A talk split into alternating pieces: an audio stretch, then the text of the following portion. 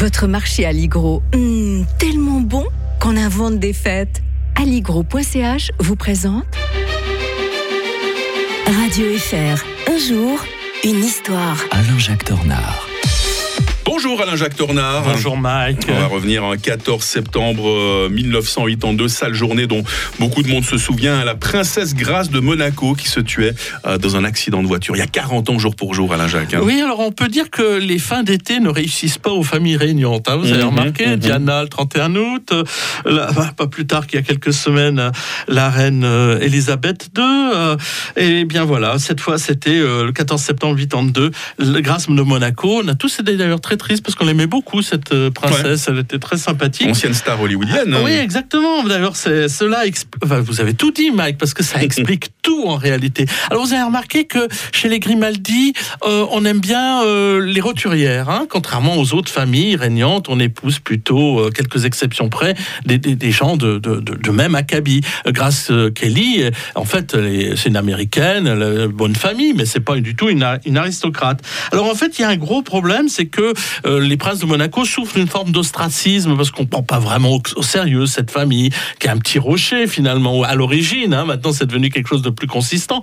Mais euh, voilà, c'était pas euh, très important, donc on voulait pas marier une fille princière, euh, famille princière à, à- à- elle. Alors, on, on sait en plus qu'il y a un gros problème parce que si Régnier n'a pas rapidement un héritier, eh bien, la principauté reviendra à la France. Il y a eu un accord en 1918. S'il n'y a pas d'héritier, eh ben, tout à coup, c'est la France qui récupère Monaco. Mhm. Alors en plus, euh, il y a des petits projets parce qu'ils sont aux abois, les, les monégasques. Euh, la principauté euh, ben, n'a pas beaucoup d'argent. Et ben, l'armateur grec Onassis, ça vous dit quelque chose, Mike? Bien sûr. mais comme par hasard, il est actionnaire de la puissante société des bains de mer, vous savez, celle qui gère les hôtels, les casinos là-bas. Alors il se dit que ça, c'est.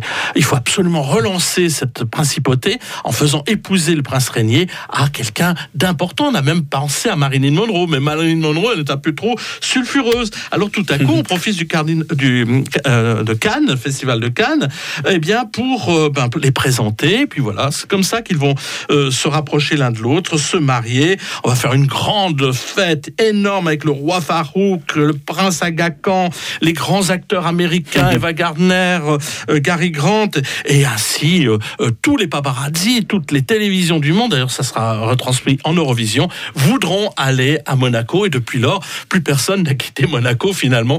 C'est sous le feu des projecteurs en permanence. Ah, la princesse Grace de Monaco qui nous quittait dans cet accident de voiture le 14 septembre 1982, direction Moscou. Demain en 1812, l'incendie de Moscou. Ça reste très mystérieux à ce jour. On en parle demain avec l'historien de Radio Fribourg. Très belle journée Alain-Jacques Tornard. Bonne journée à tous.